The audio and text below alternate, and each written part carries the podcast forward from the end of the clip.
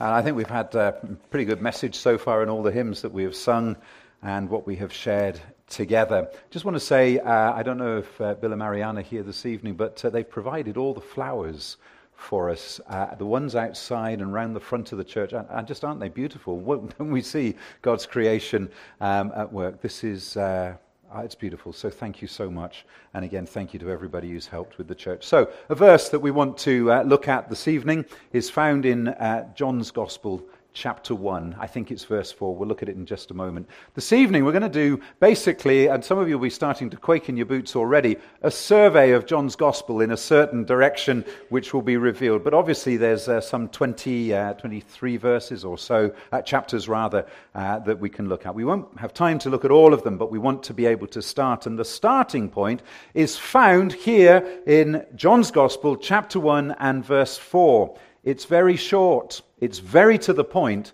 It's not complicated. It's something that we can all understand. Even the youngest people here, even the older people whose minds are closing down and beginning to fail to work as properly as they should do, we can understand what is being spoken of here. So, verse 4, chapter 1 says, In him was life, and the life was the light of men. In him was life, and the life was the light of men. So, two words life and light.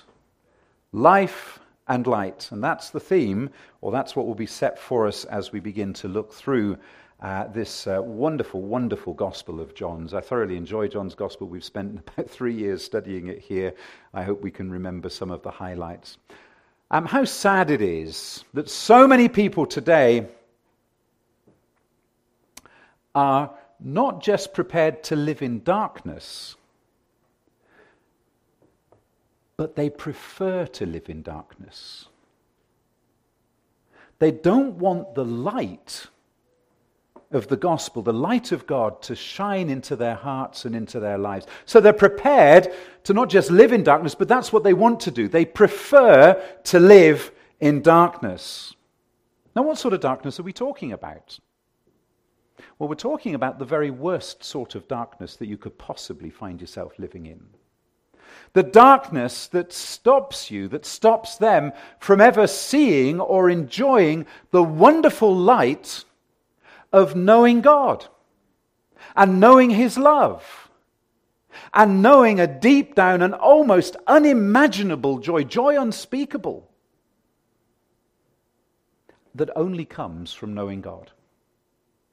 And that's what they don't want to know. And from this verse, the incredible and indescribable life that is given to all those who are prepared to cry out for salvation, to cry out to God, and to call to Him, and then to respond to His undeserved love and mercy. So, the text and the statement that we have, that we've read together, that we have from God directly, that we have before us right now, is utterly overwhelming if you would but just take a moment to listen to God, and I mean not just hear the words, but to listen. My kids hear me speaking. That doesn't mean they're listening. And maybe that's the position you're in this evening. Oh, yeah, you've heard the stuff, the gospel, but you never actually listened to it. It's never actually gone further in here to reach here. And you've never responded to him. Because he's been faithful in calling you, he's been faithful in speaking to you. Why is this text of such magnitude to us? What does this text promise us? What happens to us as we allow God, through the power of the Holy Spirit, to work in us? What's it all about? Well, God is speaking. And He's saying to you, through my Son, Jesus, your state of spiritual death can be changed into spiritual life. You don't have to stay dead, you can come alive. That's what God is saying. God is saying that your state of total darkness your inability to see the light of God, your inability to even sense, to even see a shadow of the joy that God has for you. All of this repressive and heavy and crushing darkness can be taken away and replaced with the wonderful light of His glorious and loving and unimaginably kind Son, Jesus Christ. You see, those who indeed do trust in Jesus Christ, those who are fully prepared to admit that they are in total darkness, spiritually speaking, those who do indeed suddenly and unexplainably, from the world's perspective, can't understand what's going on, suddenly they find their lives are flooded with light, the light of Christ. Suddenly they find that all their darkness is taken away because the moment you, you, you light, I was going to say cigarette lighter, but I don't smoke. So, so why would I say that? That's strange. You take a match in a black, darkened room, and a tiny match changes everything. Because suddenly the light drives the darkness away. Because suddenly it's replaced by the brilliance of knowing Jesus Christ personally, a young guy in a family. They're not saved. He goes to university, he meets other Christians, and they talk and they explain what it is to know the life of Christ, what it is to have the light of Christ in their lives. And he talks and he listens and he talks and he listens and he talks and he listens. And then suddenly the light floods in and the darkness is driven away. And he goes home and his parents are thinking, What's gone wrong? He's found religion. They consider taking him to a psychiatrist. There must be something wrong with our son because all of a sudden he's changed. He's kind, he's gracious, he's loving. What's gone wrong? And he explains that he's no longer living in darkness, he's living in light. He explains, and they can't understand, and his mum and dad are saying, Whatever is it that's happened here? Because he's now saying he's no longer dead, he's alive. Well, we know he's been alive. We produced him. And he's saying that he's alive. Well, what's, what's happened? Well, what's happened is this the life and the light of Jesus has flooded into his heart and has changed him. All of a sudden, you're able to say, as Job of old did, For I know that my Redeemer lives. And he shall stand at last on the earth, and after my skin is destroyed, this I know that in my flesh I shall see God, whom I shall see for myself, and my eyes shall behold, and not another, how my heart yearns within me. Do you know your Redeemer? Have you met him? Do you know his life in your life? Do you know his light in your life? Or do you want to continue walking in darkness, fumbling around, trying to do the right things, trying to be loved and liked by everybody, and it's fleeting? You see, Job had seen the light, and he's received life, and you can do the same. Christ, the light of the world, and Christ, the Prince of Life, reveals and releases the brilliance of his life, sustaining power to all who trust and believe in him. The Apostle John, penned as the Holy Spirit guided and led and inspired him to write the gospel that we have before us. And John's theme is found in John 20, verses 30 and 31. And you might be fed up with me quoting these verses, but we have to. And truly, Jesus did many other signs in the presence of his disciples, which are not written in this book because there wasn't enough time and space to do so. But these are written that you may believe that Jesus is the Christ, the Son of God, and that by believing you may have life in his name. You see, John simply could not have made matters clearer for us, could he? If you truly believe in Jesus, then you can have life. And not any old life at that, but life in His name. In other words, the very life of Jesus is for us. So, in the remainder of the time, I have to peer because someone's put the clock it. I need a telescope to see it. I don't know. It's always a bad move. Oop. Okay, I, I, take that, I take that as an indication that the clock is no longer to, to, to dominate anything here this evening. So we're going to go through this as quickly as we can, but the clock has, time has flown away. okay. Fortunately, the battery's fallen out as well. Things are looking up. So when we turn to John chapter 2, and if you have your Bibles, uh, please do this. And we're just literally going to skip through different. Uh, uh, different thank you. That might be close enough, but I'm going to put my Bible on top. okay. So as we, uh, as we turn to John chapter 2, in John chapter 1, Jesus has just finished calling the disciples, and the last disciple that he called and is recorded for us in John 1 is a man called Nathanael, and Jesus has just asked Nathanael the question, and the same question that he's asking you right now, if you're listening. He says in verse 50, Nathanael, do you believe?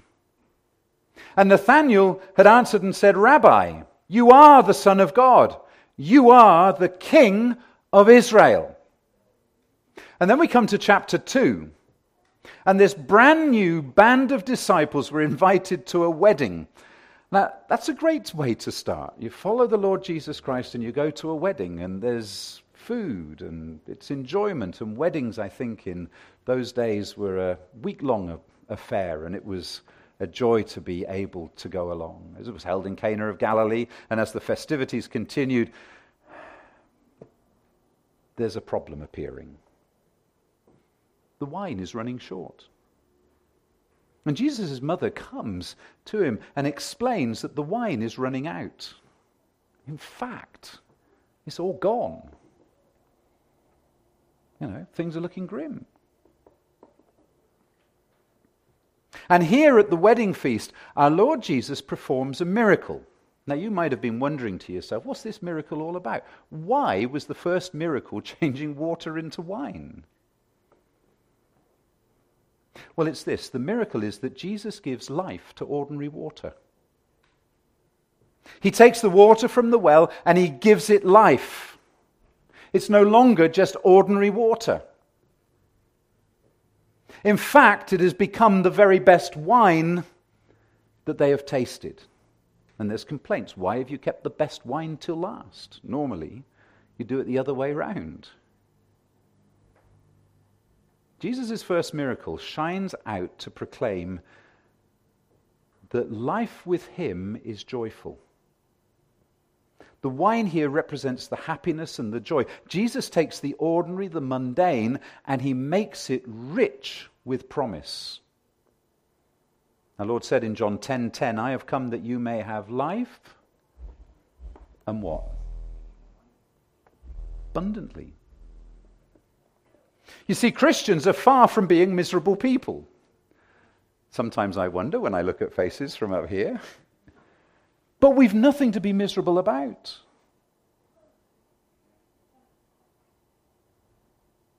We've got everything to be joyful about.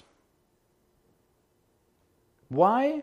Because in Jesus we have the joy of knowing Jesus and the joy of the assurance of knowing that in Jesus we already have eternal life and not just quantity of life, but His life.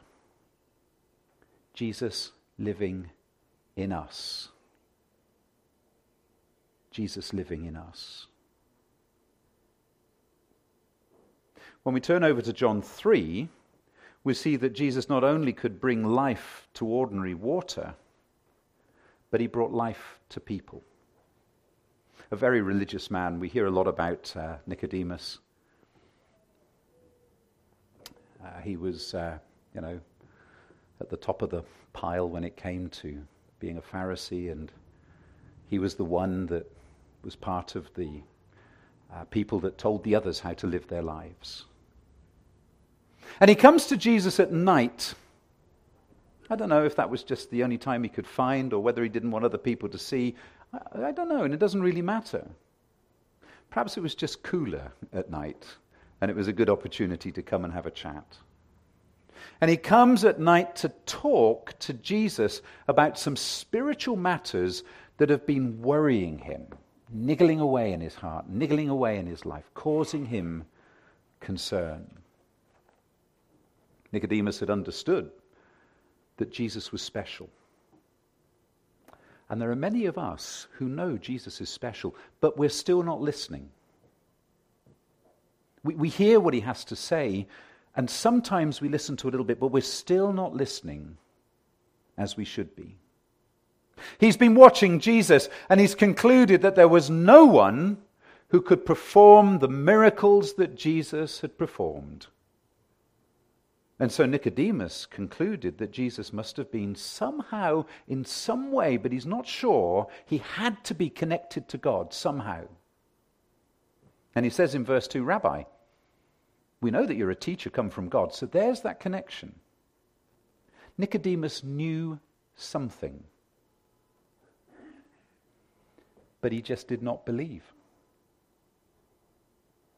There are some of you sitting here or there are people listening online, watching online. They know something, but they don't believe, nor do they want to believe. Perhaps you could be called a Nicodemus. And our Lord immediately explains to Nicodemus what his problem is. As we saw this morning, there's no sort of pages of small print attached to the Bible that once you've come to faith in the Lord Jesus, you then have to go through all, you know, all the taking out a credit agreement and all the rest of it, and the, the small print designed to catch you out. No, no, no, no, no, no. Jesus doesn't work that way. He tells it to us straight. And that's why some people prefer to stay in the darkness because they don't like the honesty, the truthfulness that Jesus presents. So our Lord immediately explains to Nicodemus what his problem is. In verse 3, we see that Jesus looks at him and simply says, Unless one is born again, you cannot see the kingdom of God. Unless you're born again, Nicodemus, there's no hope to see the kingdom of God. Unless you're born again, Nicodemus, you cannot see the light of Christ. Unless you're born again, Nicodemus, you will just stay in darkness. And Jesus makes the same statement to us today. Without a new birth, you cannot see and you cannot live. Yes, we've been born physically, we can tell that because we're all sat here. And I would hope that most of us have been born spiritually. But not all of us, perhaps. Yes, we can see the light of the sun, but we cannot see the light of the glory of God. Nicodemus was a Pharisee from Judea. And eventually he found the secret of life in Christ. Eventually, as we see him waiting and then working hard to take the body of our Lord Jesus from the cross, he was born again. And then we move to John chapter 4. Jesus meets a woman at the well. He's seated beside the well in a town called Sychar. It's hot. We're told it's the middle of the day. And this woman comes alone to draw water. And as we read the account, we can tell that there's sadness here.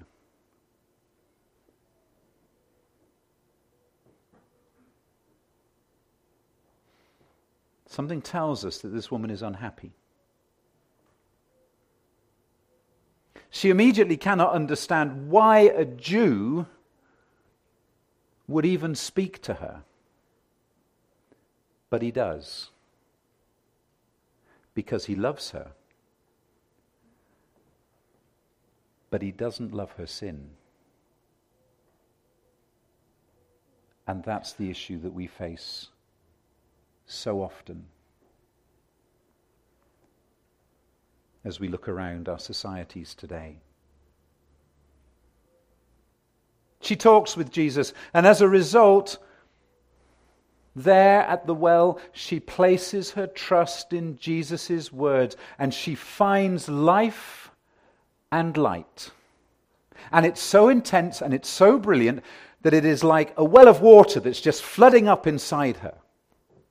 And as it floods up inside her, she can't help but go and tell other people about it. And that's how it should be with us. And so she goes to the town to Sychar. And she goes and she talks to people, and the people are surprised and they're wondering why she's talking to them because they've been avoiding her. And suddenly she explains to them about Jesus. And the scriptures tell us that as a result of her testimony, many people believed because of what she had said.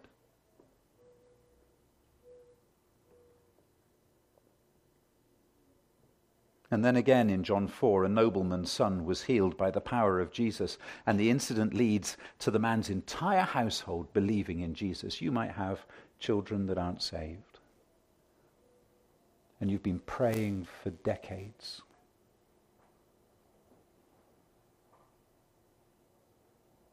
God loves families, and He hears your prayer, and you need to continue to pray for them. The nobleman was a man of influence, but he comes to Jesus for life. Jesus appealed to Nicodemus's mind, he appealed to the Samaritan woman's conscience, and he appealed to the nobleman's heart, but all with the intention that they would trust in him. And as we read these incidences, we see clearly light being given, light shining. We see that living in Christ is to live a spiritual life. What does Christ do for us when we come to Him and place our hope and our trust and our belief in Him? What does He do? He does everything, He changes everything. When we believe and come to faith in Jesus, then we receive from Him freely, without cost, the greatest gift that can be bestowed on anyone. We go back to chapter 1, verse 4 In him was life. The life was the light of men. When we believe and come to faith in Jesus, we receive from him freely. We receive from him light and life. And where does this lead? This leads us to relationship. We're not interested in religion, we're interested in relationship. We're not interested in being told what to do, what to say, where to go, what not to say, what not to do, where not to go. We're interested in relationship with Jesus. Yes, this is personal. And truthfully, religion can never introduce us to relationship with Jesus. Yes, we try by doing things or not doing things, but it always fails. You see, when the life of Christ is within us, we have new life. And we have relationship, and this relationship changes everything. We're no longer fearful. We're no longer fighting against God as if we thought we could ever win. We no longer live in rebellion to Him and to His Word. Everything changes. Romans 6:23 says for the wages of sin is death but the gift of God is eternal life in Christ Jesus our Lord. And then we move to John chapter 5 and we see that trusting in Jesus brings life to the helpless. For many years, a poor man, infirm, uh, with an infirmity is laid by the pool of Bethesda, and he has hoped so much that one day somebody would just take pity on him and dip him into the healing waters as they were stirred. But no man helped him. No man. But Jesus Christ is no mere man. You see, as God in human form, he had the power to heal when he said, Rise up, take your bed, and walk. And immediately the man received life into his legs. He walked away and he picked up his mat as if to show that he would never return to his former life of infirmity. The light from this incident is that we have new life in Christ. Romans 6 4 tells us, walk in newness of life. You see, Jesus doesn't just rearrange our old lives. Who wants to have their life rearranged, smartened up a little bit? Yeah, lick of paint here and there, try and cover over some of the cracks. In England, we have wallpaper because of the cracks in the walls from time to time. Is that what you want? A life just patched up. No, no, no, no, no. We're, we're not interested in, in, in patching up the old things. We want new. Walk in newness of life. Jesus doesn't just rearrange our old life, he carefully replaces it with a brand new existence. Each new day, the Christian has the privilege of walking with Christ and serving Christ with joy and gratitude for all that he has done for us. Then we come to John 6 and we see that Jesus bring lives, brings life to loaves of bread and fishes. Now, what's all this got to do with it? You see, true life cannot be found anywhere but in Him. And Jesus tells us the answer when He called Himself the bread of life. What light do we see in this miracle? We see Jesus. Yes, we look over all, the, we look uh, everywhere. We try and find new life or an exciting life in many different things. We try drugs and alcohol and money. Give me more money and I'll be happy. Give me more money and I will never feel as bad as I have done before. Sex, pornography, entertainment, food. Give me more food and I'll be happy. Give me more food and I'll be happy. This afternoon, I wondered if that was the, the case that some of us were. Fi- Did you see the size of some of the plates piled up? Wonderful. Give me more food and I'll be happy.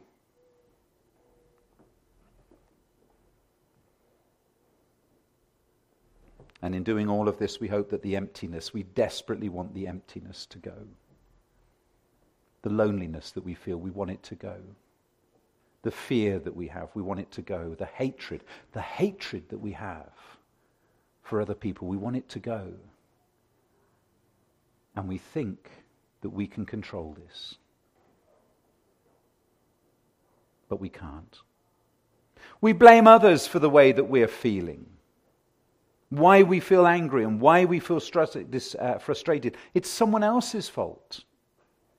Like children in the schoolyard we point the finger at others and we hold them responsible for all that's wrong in our lives. But Jesus said, I am the bread of life. Because true life cannot be found anywhere else, or in anything else, or in anyone else. John 8, the scene has been set a woman is dragged into the market square. You can imagine she's just cruelly thrown on the floor. She's thrown down at the feet of Jesus. According to the scriptures, it says that she's been caught in adultery. The man's not there. If she'd been caught in adultery, you can be assured that the guy would be there somewhere. Because you see, the whole thing was rigged, it was a trick.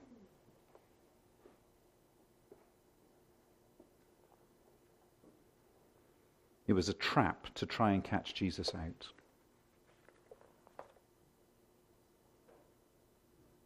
The religious leaders made it clear that the woman should be stoned, cruelly stoned to death. But it was their attitude that was completely at fault. What does Jesus do? He writes something in the dust. Perhaps he's fulfilling Jeremiah 17:13. Those who depart from me, listen to these words. Those who depart from me shall be written in the earth because they have forsaken the Lord. And wait for it. This is from Jeremiah 17. The fountain of living water. Our Lord appeals to the crowd and he simply looks up and says, He who is without sin among you, let him throw the first stone at her. And from the oldest to the youngest, they all left the scene. Our Lord Jesus did not condemn this woman, but he did command her to sin no more. You see, he loved her, not the sin. He loved her and he commanded her to sin no more. What a wonderful encounter. Here too is light. Christ is our justification. And then in John 9, John shows us that Christ gave his life to the dead, to dead eyes. Here's a man who's born blind, and he rejoices to see Christ who has anointed his eyes.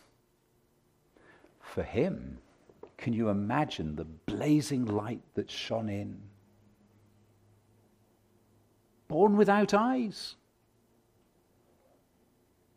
And suddenly he can see, and the light must have been absolutely overwhelming. Can you imagine never seeing anything at all, not even darkness in that sense? And suddenly, his heart and life is filled with light, not just any light, but the light of Christ. There was now blazing new light and bounteous life in this man. And again, we're shown that Christ is the light of the world, and he has promised to all who will follow him that they will not walk in darkness. This is Jesus speaking. You follow me, you trust in me, you put your faith and your belief in me, you will never walk in darkness. So, why do people walk in darkness? Because they're afraid of the light of Christ.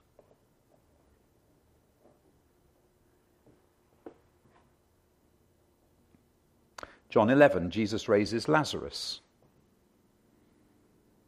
He's been dead and buried for four days. And Jesus stands at the tomb and he calls to Lazarus, Lazarus, come out.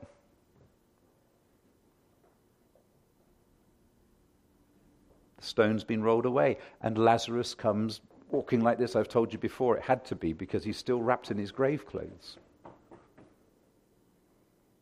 Lazarus gets to the entrance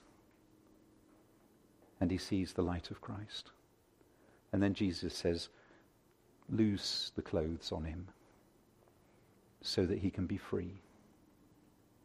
And that's a picture of us too as sin and the way it strangles us and the way it controls us and the way it stops us from moving freely. Just ripped off. Like that game where you wrap someone up in a toilet roll and all they do is.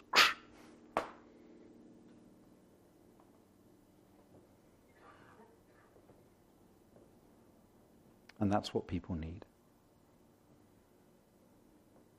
Jesus gave life to a dead man, and in doing so, he revealed that he is the resurrection and the life. John 11, verse 25. It's tremendous. And then in the final stages of our Lord's earthly ministry, he again demonstrated the truth of this. In him was life, and the life was the light of men. How this time? Jesus, in effect, gave life to Barabbas. Have you ever considered that before? Fellow prisoner, facing the death penalty. And Jesus gave life to Barabbas. Barabbas had done wrong. He deserved to die, but Jesus died in his place for him. What is the light here? It is that Jesus' life is indeed a saving life. You see, it is through his death that we have life. When Jesus died, he was actually paying the penalty for all our sin, providing the only way for forgiveness for us all. Only when we cling to him and his death, confessing our sin and trusting in Jesus, can we find God and new life. In Galatians 2:20 Paul said, "I have been crucified with Christ." And you know the verse, don't you? It is no longer I who live, but Christ who lives in me. Alexander Whyte said, The Christian life is a series of new beginnings. And he's absolutely right. And the greatest and the most exciting is when we start with Jesus. Because we have the light and the life. The darkness is gone, death has gone, light has come, life has come. If you have never recognized the life and the light offered by Jesus Christ, call to him now to forgive your sins on the basis of his death for you. Ask him to live in you and through you on the basis of his resurrection. Then, as a believer, you will have the privilege and the duty of holding forth the word of life. Jesus said in Matthew 5, verse 16, Let your light shine, so shine before men, that they may see your good works and glorify your Father in heaven. In him was life, and the life was the light of men and the light shines in the darkness, and the darkness did not comprehend it. Let's pray. And so, our gracious and loving Heavenly Father, as we have spoken of the light and the life of the Lord Jesus Christ, and I pray that all of us here would have experienced the light of Christ in our hearts and in our lives that we would have turned away and said, We don't want darkness anymore. We want to live in the light. It's painful to start off with because the light will expose sin. And we don't want to recognize that we're sinners. We've been fighting this all our lives and we've changed the rules to make it okay for us. And our country has changed the rules to make it okay for us. Even if the law says it's okay to take the life of a little baby in the one place that it should be protected, it's still sinful. We thank you for the encouragements that we've seen with the change of the law in the US. And Lord, we know that that country will be blessed because of what it has done. And we know that there are many other things in our lives which we might be able to say, well, it's okay because the law says I can do it. But according to your law, it's not okay according to your love, it's not okay. According to who you are, it's not okay. And so I pray that each one of us here would finally allow the light of the Lord Jesus to dawn into our hearts, that we would call out to Him for forgiveness, that we would repent of our sin, that we would turn to Him, that we would be able to experience the joy of knowing Jesus, and that no longer would we be bound by the fear of this world the fear of other people, regardless of what they say to us. because we're safe in the everlasting arms of Jesus. Go with us, we pray, in Jesus' name.